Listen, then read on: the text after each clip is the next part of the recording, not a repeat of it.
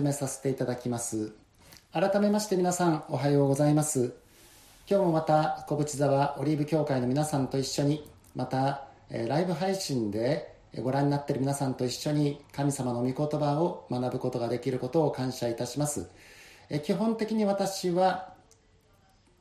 奇数月の第2日曜日に担当させていただいておりましたけれども3月の頭にコロナになりましてですね3月の13日はお休みさせていただきましたということで今日は4ヶ月ぶりの担当となります私が休んだ、えー、ためにですね坂本先生が2週連続で聖絶に関する深いメッセージをしてくださって私も本当に感動とともに深く教えられました。今回3月をもって私はシンガポール日本語協会の働きを終えたのですが、この節目というのはですね、私の人生にとって非常に大きなものでした。私は30歳で札幌の教会の牧師になりましてえ、43歳で東南アジアに出ていきましたので、えー、この3月をもって30年間の地域協会の牧師としての働きを終えまた17年間の東南アジア選挙を終えそして9年間のシンガポール日本語キリスト教会の働きを終えたということでまた新しい働きを始めるべく日本に帰ってきました、えー、今釧路におりますけれどもね、えー、この1階実は雅子の実家は、えー、古くから商店をやっておりましたがそこを改造してリユニオンカフェを作ろうということで今改造が始まるところですが8月末ぐらいまでかかりそうかなと思っております。私は43年前17歳の時にイエス様を信じたのですがそれはここ釧路であります。ですから釧路に帰ってきますとあの時の感動がよみがえってきますね。私は父が転勤族でしたのでいつも謎の転校生小学校は6つ行きましたけれども中1の1月だったでしょうか、え岐阜県の飛騨高山からですね北海道の釧路に転校してきましてそれから高校3年生までの5年ちょっとしか釧路には住んでいません。それ以降大学に出てしまってですね、えー、夏休み冬休みに帰ってくるという感じだったんですが大学2年の夏休みに帰ってきて、えー、自分の教会の礼拝に出席した時に出会ったのが雅子でありまして、まあ、雅子と出会ったのも釧路と、まあ、非常に重要な出来事が起きたのがこの町であったわけですね。で今回雅子の実家に雅子のご両親と一緒に住むことになりました。えー、これからですね、えー、 Reunion Ministries ということで、オンライン、オフラインを駆使して、えー、神様の御言葉を伝えていきたいと思っておりますが、非常に明確なビジョンが今あるというよりもですね、神様一体あなたはどのように私たちを用いようとしておられるのでしょうかという、まあ、神様に対する問いを持ちながら手探り状態で進んでいます。というのは最初岸和田に3週間もいることは予想していなかったのですが神様の導きがあってそのようになりまた2週間後に戻るんですけどもねえこれで間違ってないでしょうかと神様の御心を尋ねながら一歩一歩進んでいます。まあ今回60歳にして改めて神様は私をどのようなものとしてお作りになったのだろうかということについて考えるチャンスが与えられています。私のみならず皆さんまた人間であれば全ての人が必ずぶち当たる問題それは自分は一体何者だろうかということであろうかと思います、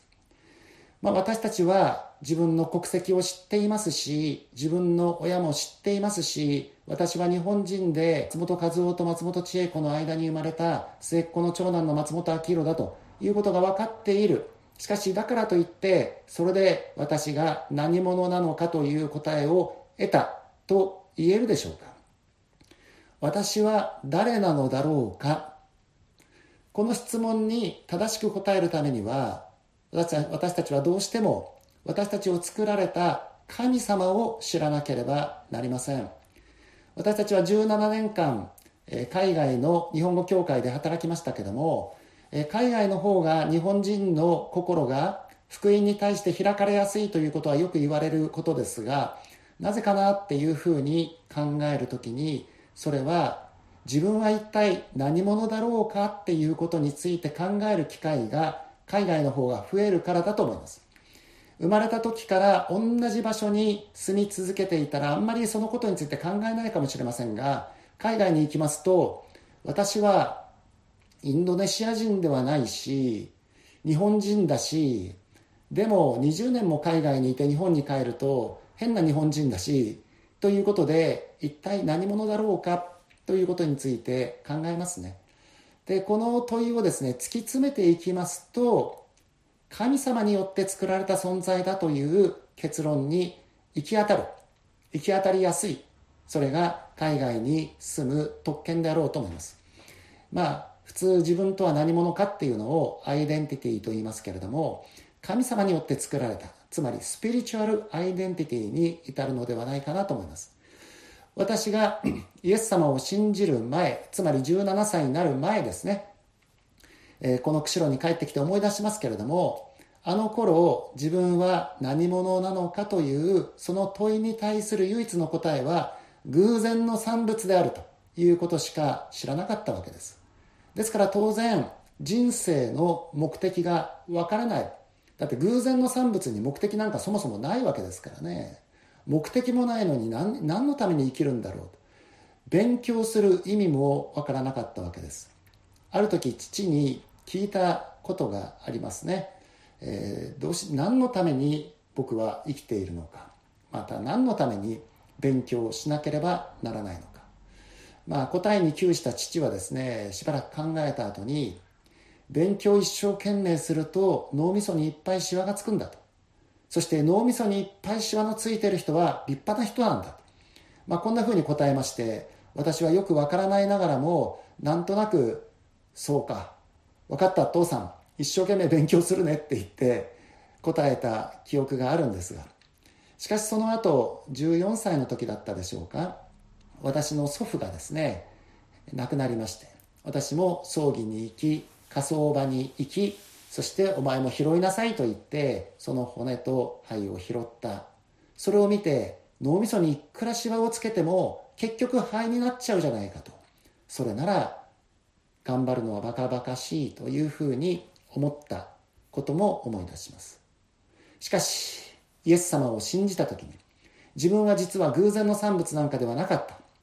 私は神に作られた存在であったんだということに気がつきました。これは私にとって非常に大きな革命的な世界観の変化だったんですね。えー、御言葉を出していただきたいと思いますが、イザヤ書の43章1節だが今、主はこう言われる。ヤコブよ、あなたを創造した方、イスラエルよ、あなたを形作った方がつまり私たちは偶然の産物ではなく私たちを創造した方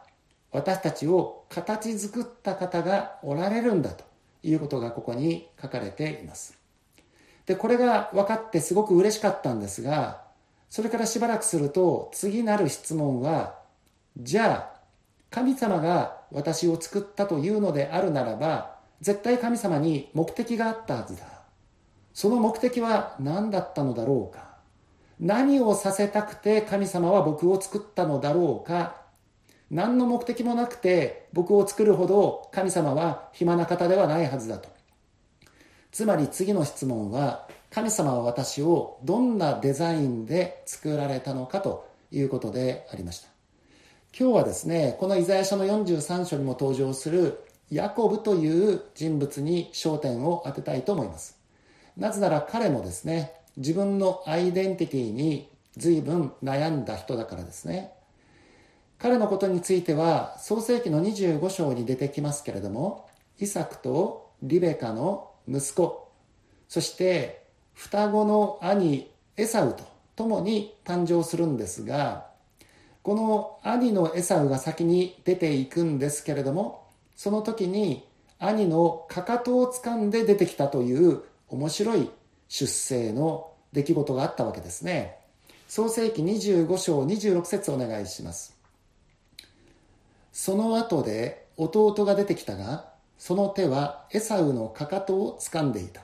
それでその子はヤコブと名付けられた。イサクは彼らを産んだ時60歳であった。まさか胎児がですね俺が先だと言わんばかりに兄貴のかかとを掴んだとは思わないんだけどもそう思っても不思議でないような行為を彼はしたわけですね。つまりここで先に出るか出ないかによって長子の権利をどっちが受け取るかってことが決まっている。そんなことを胎児が知っているわけもないんですけどもこの子兄貴のかかとを掴んで出てきたよということでかかとっていうのがヘブル語ではアケブっていうんですね。でこのことは新海訳2017の聖書を使っていらっしゃる方は脚中に出てきます。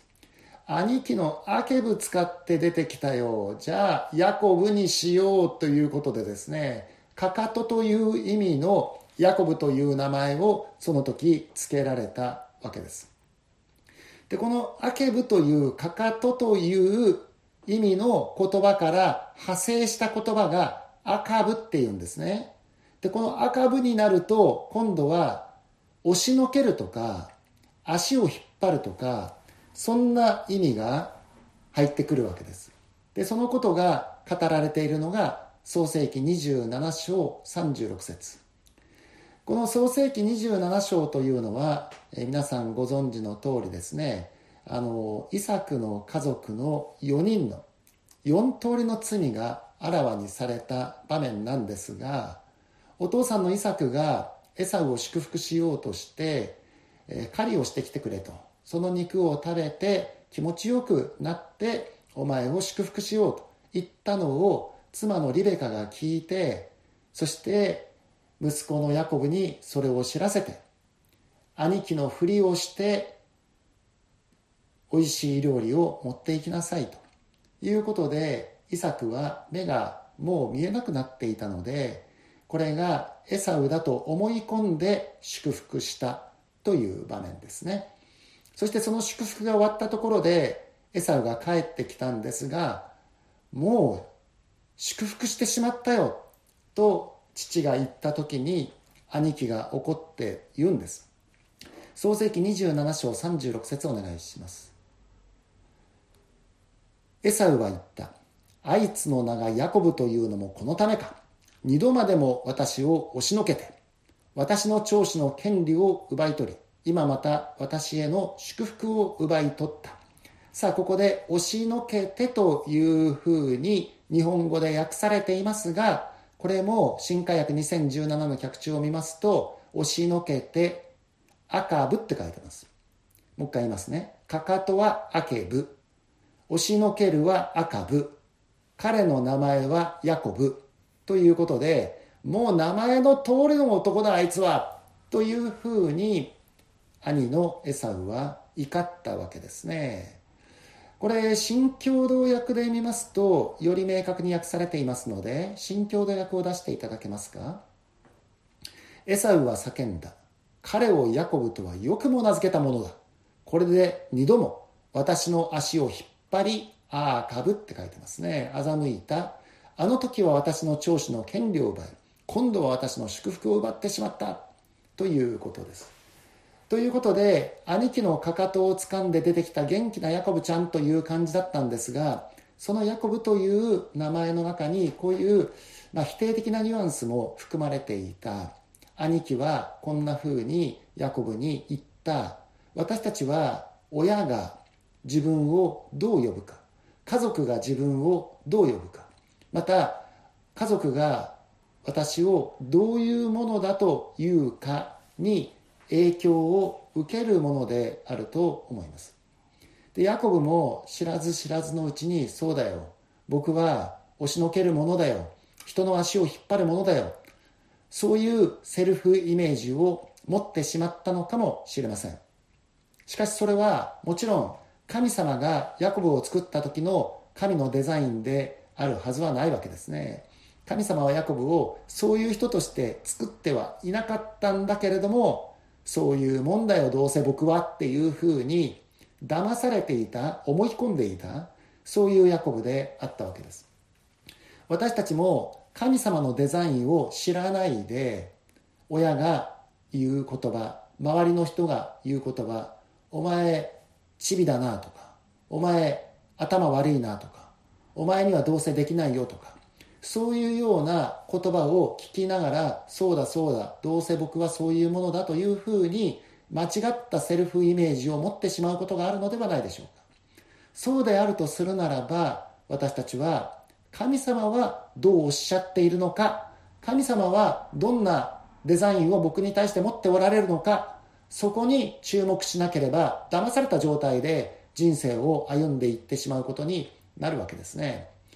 まあ今お話ししたようにヤコブは兄貴を怒らせてしまいましてもう兄貴はですね父が死んだらヤコブを殺してやるとさえ言いましたからここにいたら危ないと思って旅に出たわけですね。まさにそれは自分探しの旅と言えるかもしれません。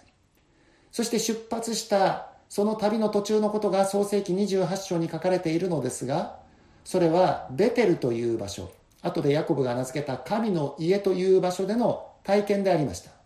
そこでヤコブは神様と出会うんですね。そして神様の言葉を聞くんです。一箇所だけ見ましょう。創世紀28章15節お願いします。神様はこうおっしゃいました見よ私はあなたと共にいてあなたがどこへ行ってもあなたを守りあなたをこの地に連れ帰る私はあなたに約束したことを成し遂げるまで決してあなたを捨てないなんと力強い励まし約束を神様は与えてくださったことでしょうか。これから僕の人生どうなってしまうんだろうか。今までは親の元にいたけどもこれから一人ぼっちで出かけていって本当に私に妻が与えられ家族が与えられるのだろうか。そんなふうに思っていたヤコブに対して神様は保証を与えてくださったわけですね。彼がお母さんのお兄さんのところに行った時は一人でした。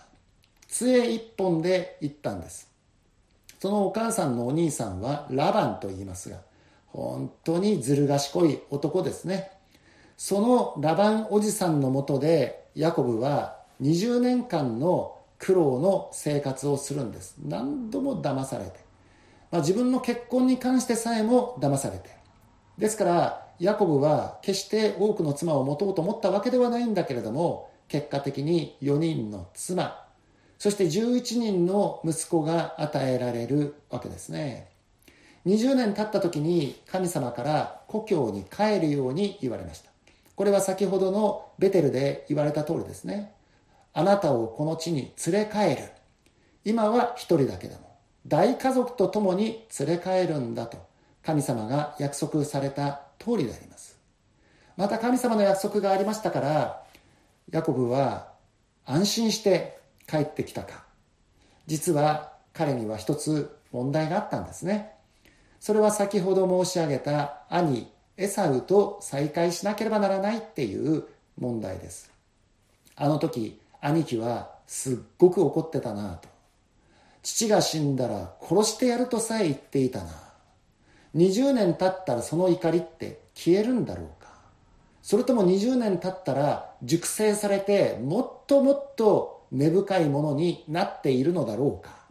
今のように LINE もなければメールもないわけですから、兄貴の気持ちを探ることはできないという中で彼は非常に恐れたわけですね。そして今日の32章に入りましてマハナイムというところまでやってきます。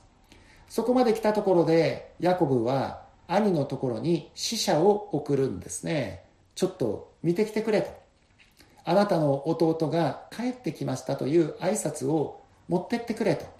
いうことでどんな返事が返ってくるかな、そわそわしながら待っていたところに死者が帰ってきました。創世紀32章6節お願いします。死者はヤコブのもとに帰ってきていった。兄上エサウ様のもとに行ってまいりました。あの方もあなたを迎えにやって来られます。400人があの方と一緒にいます。というこれはまあ良くもなければ悪くもない。どっちとも解釈のしようがある。そういう言葉ですね。はい確かにお兄様に伝えてきました。あなたを迎えに来られますよ。そうか。迎えに来てくれる。それはもう許したっていうことなのか。また兄弟として和解できるという意味なのかと思いきや400人があの方と一緒にいますという言葉を聞いてヤコブは非常に恐れたわけですね。この400人が一緒に来るというのをどう取るか。これは解釈の問題であります。400人を引き連れてヤコブよよく帰ってきたずっと待ってたぞというまあ、敬意を表す意味で400人を引き連れてやってくるのか。それともあの野郎よくも帰ってきやがってこの400人で叩きのめしてやるという気持ちでこの400人を連れてくるのかこれはどっちの可能性もあるわけですけども人間っていうのは皆さんどうでしょうかね？どっちの可能性もある時に皆さんはどっちかっていうとポジティブに解釈するか。どっちかっていうとネガティブに解釈するか。ヤコブは思いっきりネガティブに解釈したわけですね。怒ってるんだまだ。だから滅ぼすために400人連れてくるんだ。どうしよう大変だ。私の家族だけでもこんなに多くてしもべ男奴隷女奴隷家畜もう何百頭といるわけですね。これ全部奪われてしまうのかっていうふうに思ったらもう心配で心配でしょうがない。そこで彼は一生懸命贈り物を作ったり、どういう順番で兄貴と会おうかと考えたり、あの手この手を尽くしたんですが、それでも心配でしょうがないというところで今日の聖書箇所に入っていくわけです。この創世紀32章22節から32節っていうのはですね、私の大好きな箇所ですし、また旧約聖書における非常に重要な場面であると思います。私は以前からこの野木の私、ね、ヤコブが神の使いと呼ばれる方と相撲を取る。この場所行けたらいいなと思っておりましたが、まあ、聖地旅行には何度か行っておりましたけどもそんなところに行くというスケジュールは普通ないですねそれで今から8 6年前6年前の2016年の5月あちょうど5月ですね。この時に行った聖地旅行で皆さんを先に返しまして私はですねヨルダンに少し残りました。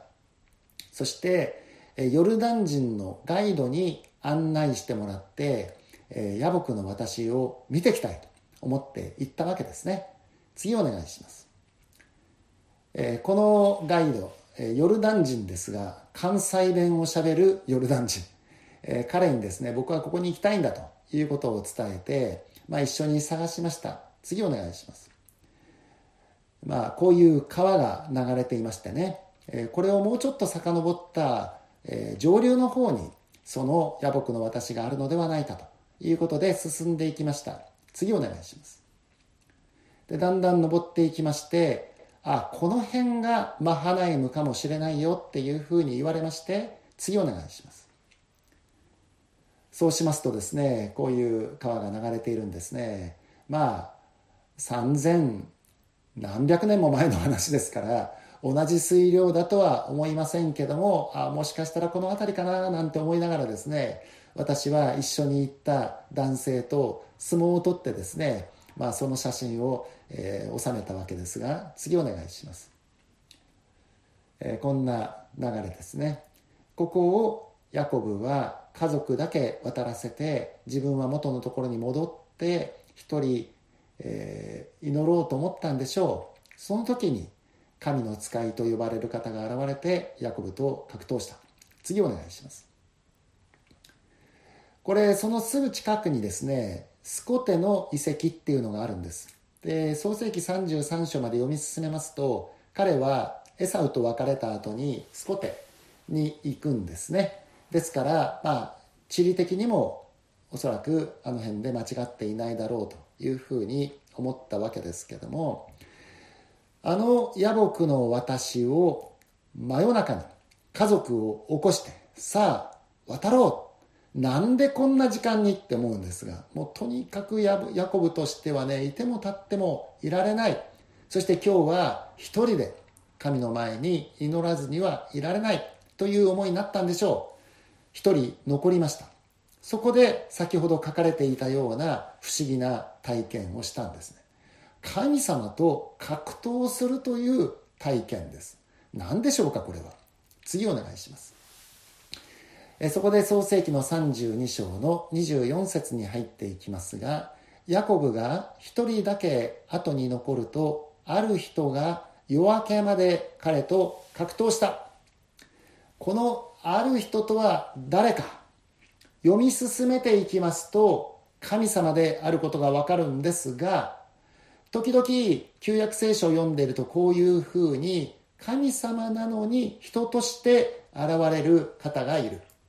でその人のことを主の使いと呼んだり神の使いと呼んだりするんですがこれは第二威嚇の神。つまり受肉する前のイエス・キリストであるということがわかります。イエス様が現れてヤコブと格闘したんだと。何でしょうかこの格闘は。これは私たちに置き換えるならば祈りの中の格闘と言えるのではないかなと思いますねイエス様がヤコブに言うんですよ私がお前を守ると約束したではないか私に信頼していきなさいいいえ私は兄に殺されます。いけません。大丈夫。守るって約束したでしょう。あの時も、たった一人でおじさんのところに行ったけども約束通り今は大家族と共に帰ってきてるではないか。安心して行きなさい。いや、無理です。というような格闘だっただったのではないかなと思います。そういう格闘であればですね、皆さんも今まで2度や3度は経験したことがあるのではないかなと思いますね。神様がこっちだと言っている。でもそんなの私には無理です。他の人を選んでください。いや大丈夫だ。お前ならできる。っていうような祈りの中の格闘。25節お願いします。その人はヤコブに勝てないのを見て取って、彼の桃の関節を打った。ヤコブって強情だったんですね。はい、わかりました。じゃあ行きますとは言わない。そこでイエス様は彼の桃の関節を打ってもう逃げられないように した追い込んでしまったんですねヤコブの桃の関節はその人と格闘しているうちに外れた神様時々私たちをもう逃げられないところまで追い込まれるということがあるなと思いますね。次お願いします。26節。するとその人は言った。私を去らせよ。夜が明けるから。どうして夜が明けるとまずいんですか？見えちゃうからですね。神を見ると人は生きてられない。これがユダヤ人の感覚であります。しかし今ももの関節外されたヤコブがですねこのまま私をここに一人残されていったら私は間違いなく逃げることができなくてエサウに殺されてしまう。だからヤコブは言った私はあなたを去らせません。私を祝福してくださらなければと語るわけです。あなたの祝福がなければ私はこれ以降一歩も進むことができません。27節お願いします。するとその人は言った。あなたの名は何というのか。彼は言ったヤコブです。面白いですねこれね。イエス様は彼が誰だかわからないで格闘したんでしょうか。もちろん知ってますよね。それなのになんであなたの名は何というのかって聞くんでしょうか。私たちがここを見るとあの27章の場面を思い出します。つまりお父さんのイサクの目が見えないことをいいことにエサウのふりをしてヤコブはお母さんの作ってくれた美味しい料理を持ってったわけですねその時に「お前は誰だ?」って聞かれるんですで、私はヤコブですと言えば祝福してもらえないから。私は長男のエサウですって嘘をつくんですね。祝福されるためには嘘ついてもいいというふうに思ったのかもしれない。でも今、この方と格闘しながら分かりました。私はヤコブだ。他の誰でもないヤコブだ。もう誰か別の人のふりをする生き方は嫌だ。やめる。そうです。私はヤコブです。私は押しのけるものです。私は人の足を引っ張るものです。そういうふうに生きてきたし、きっとこれからもそういうふうに生きていきます。と、自分を、本当の自分を彼は認めた時にですね、神のデザインが示されたんですね。28節お願いします。その人は言った。あなたの名はもうヤコブとは呼ばれない。イスラエルだ。あなたが神と、また人と戦って勝ったからだ。ということで、ここで初めてヤコブにイスラエルという名前が与えられた。ヤコブというのは先ほど申し上げたように、親が付けた名前です。しかも兄貴のかかと握ってきたから、かかとちゃんということで、ヤコブと呼んだ。その程度の名前なんですけれども、その名前に彼は支配されていた。しかし神様がそんな名前では呼んでいなかった。じゃあ神様は彼をどういう名前で作られたのか、イスラエル。このイスラエルっていうのはですね、イスラは戦う、エルは神ですね。で、いろんな解釈があろうかと思いますが、私が一番ふさわしいと思う解釈は、神はあなたのために戦われるという意味であると思います。神様はこのヤコブを高価で尊い存在として作られました。だから人を押しのけるものとして作ったんじゃない。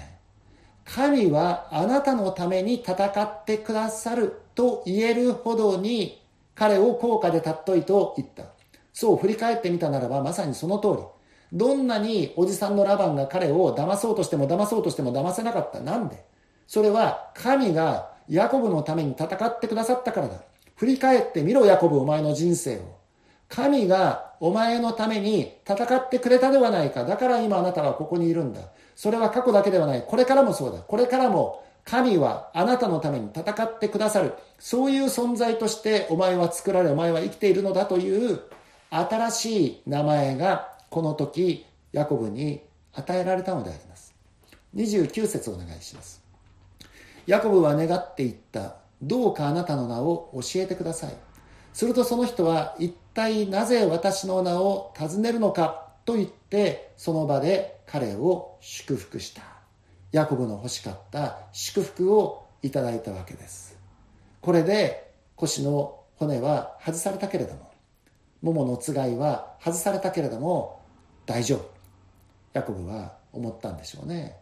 30節お願いします。そこでヤコブはその場所の名をペヌエルと呼んだ。ペヌっていうのは顔ですね。エルは先ほどの神。だから神の顔ですよ。私は顔と顔とを合わせて神を見たのに私の命は救われたという意味である。先ほど申し上げたようにユダヤ人は神を見たら死ぬというふうに思っていたんだけれども神を見たのみならず神と格闘した神に祝福していただいた目の前にいて祝福していただいたそれなのに私の命は救われただからこの方は単なる人ではなくて、単なる天使ではなくて、神ご自身である。第二威嚇のイエス様であるということがわかるわけですね。さあ、神様はヤコブを人の足を引っ張るものとしてではなくて、神が戦ってくださるほどに尊い存在として作られた。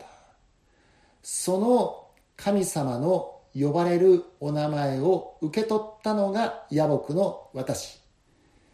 ヤコブの自分探しの旅はついにクライマックスを迎えたわけですね。神様はあなたに対しても、あなたの親がどういう願いを込めてあなたの名前を付けられたか分かりませんが、それは親の心からの願い。それはそれで大切ですね。でも、神様が呼んでおられる名前があるんだということを受け取っていただきたいと思います。小学校5年生ぐらいの時だったでしょうかね。えー、宿題が出てえ、どうして親があなたの名前をそういうふうにつけたのか、今晩お父さんお母さんに聞いて明日持ってきなさいというのがあってですね、あ、そういえば聞いたことなかったな。なんでうちの親は僕を秋広と名付けたのだろうかと思って帰って聞いたら、まあ意味なんかないっていうふうに言われてですね実は僕はですね生まれた時に松本敦っていう名前付けられたの。これ山水の順っていう字で敦っていうんですね。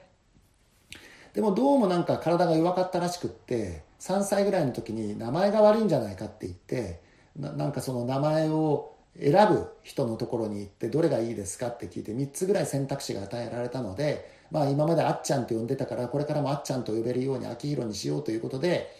改名されたんだそうですね、まあ、戸籍を変えるっていうのは大変なことで10年ぐらいかかりますから僕は学校では秋広でしたけども病院に行くと松本敦君って言われてまあ中学校23年生ぐらいまでそのようにしていたことを思い出します自分の子供の名前なんてつけたらいいかっていうのがですね、まあ、ちょっと自信がなかったんでしょうね。まあ、それでそういうふうに選んでくれる人に頼んだということですが、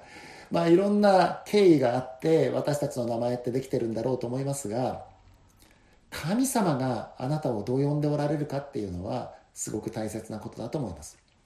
先ほど申し上げたように17歳の時に自分が神様によって作られたんだっていうことが分かった時にその次の質問はじゃあどんなデザインで作られたんだろうか？神様は僕に何をさせたいと思われたのか、まあ、すぐに思いついたのは学校の先生ということでした。小学校の頃からですね僕は誰かに教えたりするのが好きで分かったそれで分かったって言ってもらうとですねすごく嬉しかったんですね。それで、えー、大学は教育学部小学校教員養成課程に入ったわけですが、まあ、4年生になって教員採用試験を受けるときにですね自分がクリスチャンになったのは高校時代だったからやっぱり高校時代って人生の目的について模索する時だから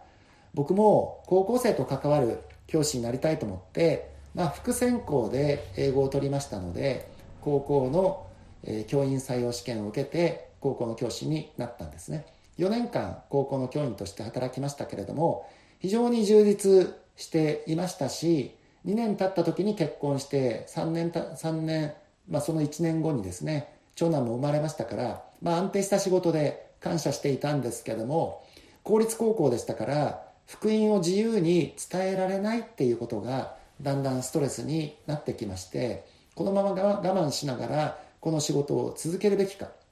それとも神様は私を牧師として呼んでくださるのだろうかということでですね、まあ、今まで自分を教師と思ってましたけども牧師と神様が呼んでくださっているのかどうか。ということでそれから神様との格闘が始まったわけですね。仕事を辞めて、えー、3人家族進学校に行ってこの家族を養えるかそれとも路頭に迷ってしまうのか、まあ、そういう中で神様との祈りの格闘が始まりました。神様は私があなたと家族を守るから行きなさいいや。怖くて行けません。大丈夫。素晴らしい世界を用意しているから信頼していきなさい。いや無理です。まさにヤコブの格闘のように相当格闘したことを思い出します。あれは2 5 6歳の頃でしたけれども。でついに降参して韓国の進学校に行きまして卒業して30歳で札幌の教会の牧師になったんですね。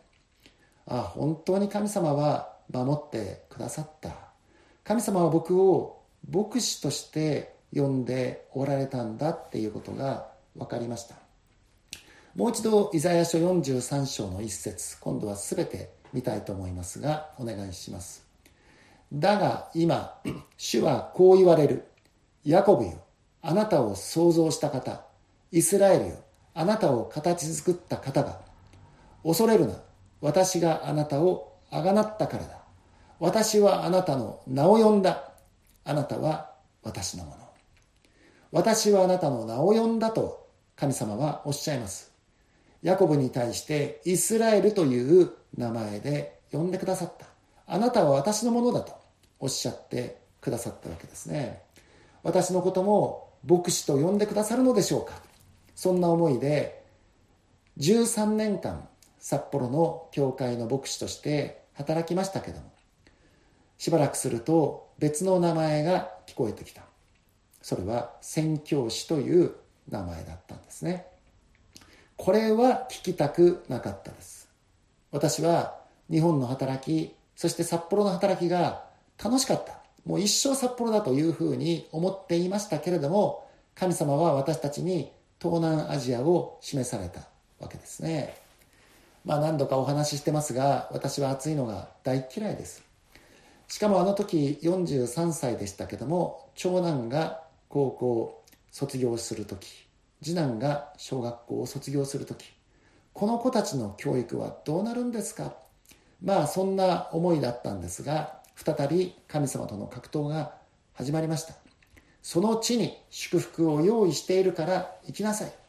いやそんな恐ろしいところ行けません。暑いところが大好きな人は山ほどいますから。誰か別の人を送ってください。心配しなくて大丈夫。いや私には無理です。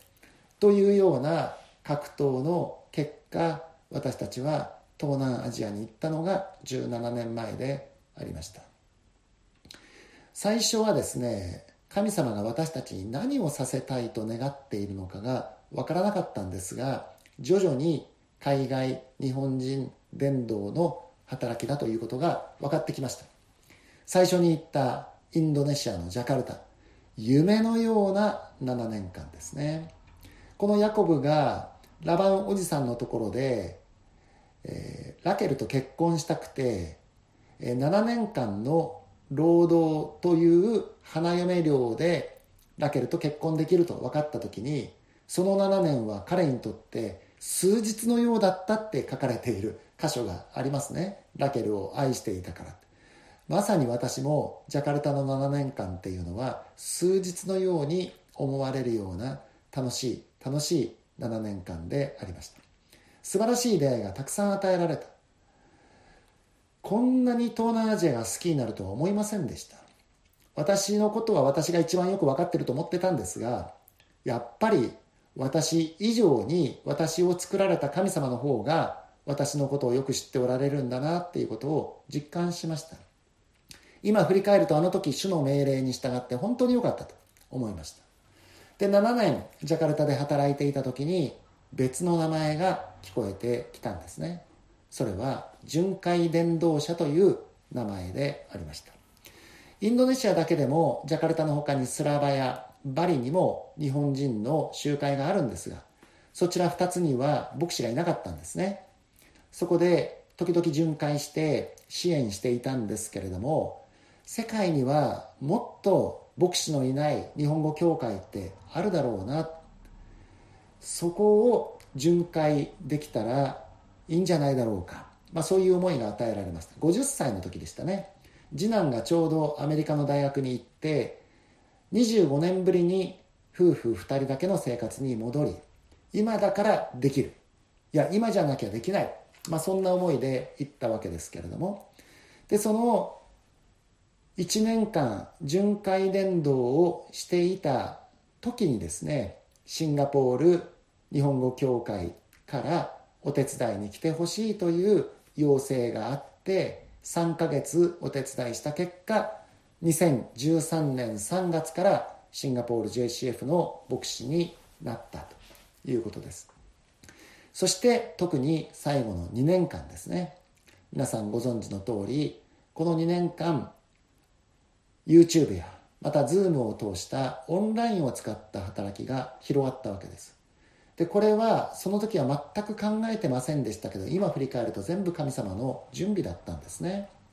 新しい働きをするための土台作りを神様はしていてくださいました。ですから岸和田で集会やったらですね結構来てくださるんですね。45人ぐらい来てくださったでしょうか。で私の方から見ると7割8割ぐらいの方は知らない人です。でもそちらの方々は私のことを知っていてくださっている。それは YouTube をずっと見てましたっていうことですね。ですから日本に帰ってきてすぐにこの働きを開始することができたのはこの2年間の土台作りがあったからだな神様そこまで見据えて私を導いておられたんだということが分かりました。さあヤコブのことに話を戻したいと思いますがヤコブがイエス様に従った時にどんなことが起きたのでしょうか。向こうからエサウがやってきました。400人引き連れてやってきました。どうなるんだろうか。戦争が起きるんだろうか。ヤコブの家族は大丈夫だろうか。固唾を飲んで読み進めていきますと33章4節お願いします。エサウは迎えに走ってきて彼を抱きしめ首に抱きついて口づけし二人は泣いた。いいですね。やっぱりイエス様は約束通り守ってくださいました。ヤコブは心配する必要なかったんですよ。悪い方に悪い方に考えていたんですね。まあ、もともとエサウが許していたのか、それともイエス様がエサウの心を変えてくださったのかは知りませんけれども、彼らはここで20年ぶりに涙の和解をすることができたわけです。まあ、このようなことを繰り返しながら、ヤコブは、この方の指示に従うことが一番幸せな道なんだということを少しずつ少しずつ学習していったのではないかと思います。私も先ほど申し上げたように、これまでの歩みの中で、いや、それは無理でしょっていうようなことであっても、神様の導きに従った時に、素晴らしい祝福が待っていた。まあ、それを繰り返す中で、初期の頃の激しい葛藤はだんだんなくなりました。そして今回、このような新しい働きを始めるということに関しても、神様がそのように導いてくださるなら、そのように用いてくださるでしょうというですね、安心感を持って今回帰ってくることができたんですね。まさにこれまでの歩みが信仰の筋肉を鍛えることにつながっていたんだ。信仰って筋肉みたいですね。使わないと緩みますね。軽いものも持てなくなっちゃいます。でも軽いものから始めて持ち始めていくと徐々に重いものを持つことができるようになる。振り返ってみるとこれまでの働きが何一つ無駄になっていないということに気がつきます。教師をしたこと、牧師として働いたこと、巡回伝道者として働いたこと、曲がりなりにも宣教師として働いたこと、YouTube を使ったこと、Zoom を使ったこと、これら全てを神様は生かしてくださっているんだと。地域教会の牧師としての働きは終わりましたけども、これからもう少しでも地域教会の働きを側面から応援する、そのような働きを続けていきたいと願っていますが、今日も小淵沢のためにこのように用いていただけて大変嬉しく思っております。皆さん、神様はあなたにどんなデザインを持っておられるか考えたことありますか？親があなたに何になってほしいと願っているかとか、自分は将来こんなことをしたいとか、親の夢の実現ではなく、あなたの夢の実現でもなく、あなたの人生は実は神の夢の実現のために存在しているんだということについてお考えになったことはありますでしょうか？そしてその神の夢が実現するために神様はあなたに対して神様が名付けた名前で呼んでらっしゃるんだということですね。それはもしかするとあなたがこれまで考えたこともないような名前であるかもしれません私たちが神様に背を向けて自分勝手な歩みをした時にもう神様が与えてくださったデザインは消えてしまったかのように見えるかもしれませんしかし神様が与えてくださったデザインその最高のデザインを回復するためにこそイエス・キリストはお越しくださり、十字架で死んでくださったんですね。あなたが祝福された人生を歩めるようにとこの方は自らが代わりに呪われてくださった。だからユダヤ人にとって呪いの方法である木にかけられるという方法でこの方は死んでくださり呪いを取り除けてくださって復活してくださったんだ。本来の私たちの姿を回復させてくださる。あがなってくださる。取り戻してくださる。そういうものとして私たちを回復してくださったんですねもう一度イザヤ書の43章1節を読みたいと思いますだが今主はこう言われるヤコブよ。あなたを創造した方。イスラエルよ。あなたを形作った方が。恐れるな。私があなたをあがなったからだ。私はあなたの名を呼んだ。あなたは私のもの。神様は今日皆さんに対してこのように語りかけておられます。恐れるな。私があなたをあがなった。私はあなたの名を呼んだ。あなたは私のものだと神様はおっしゃってくださる。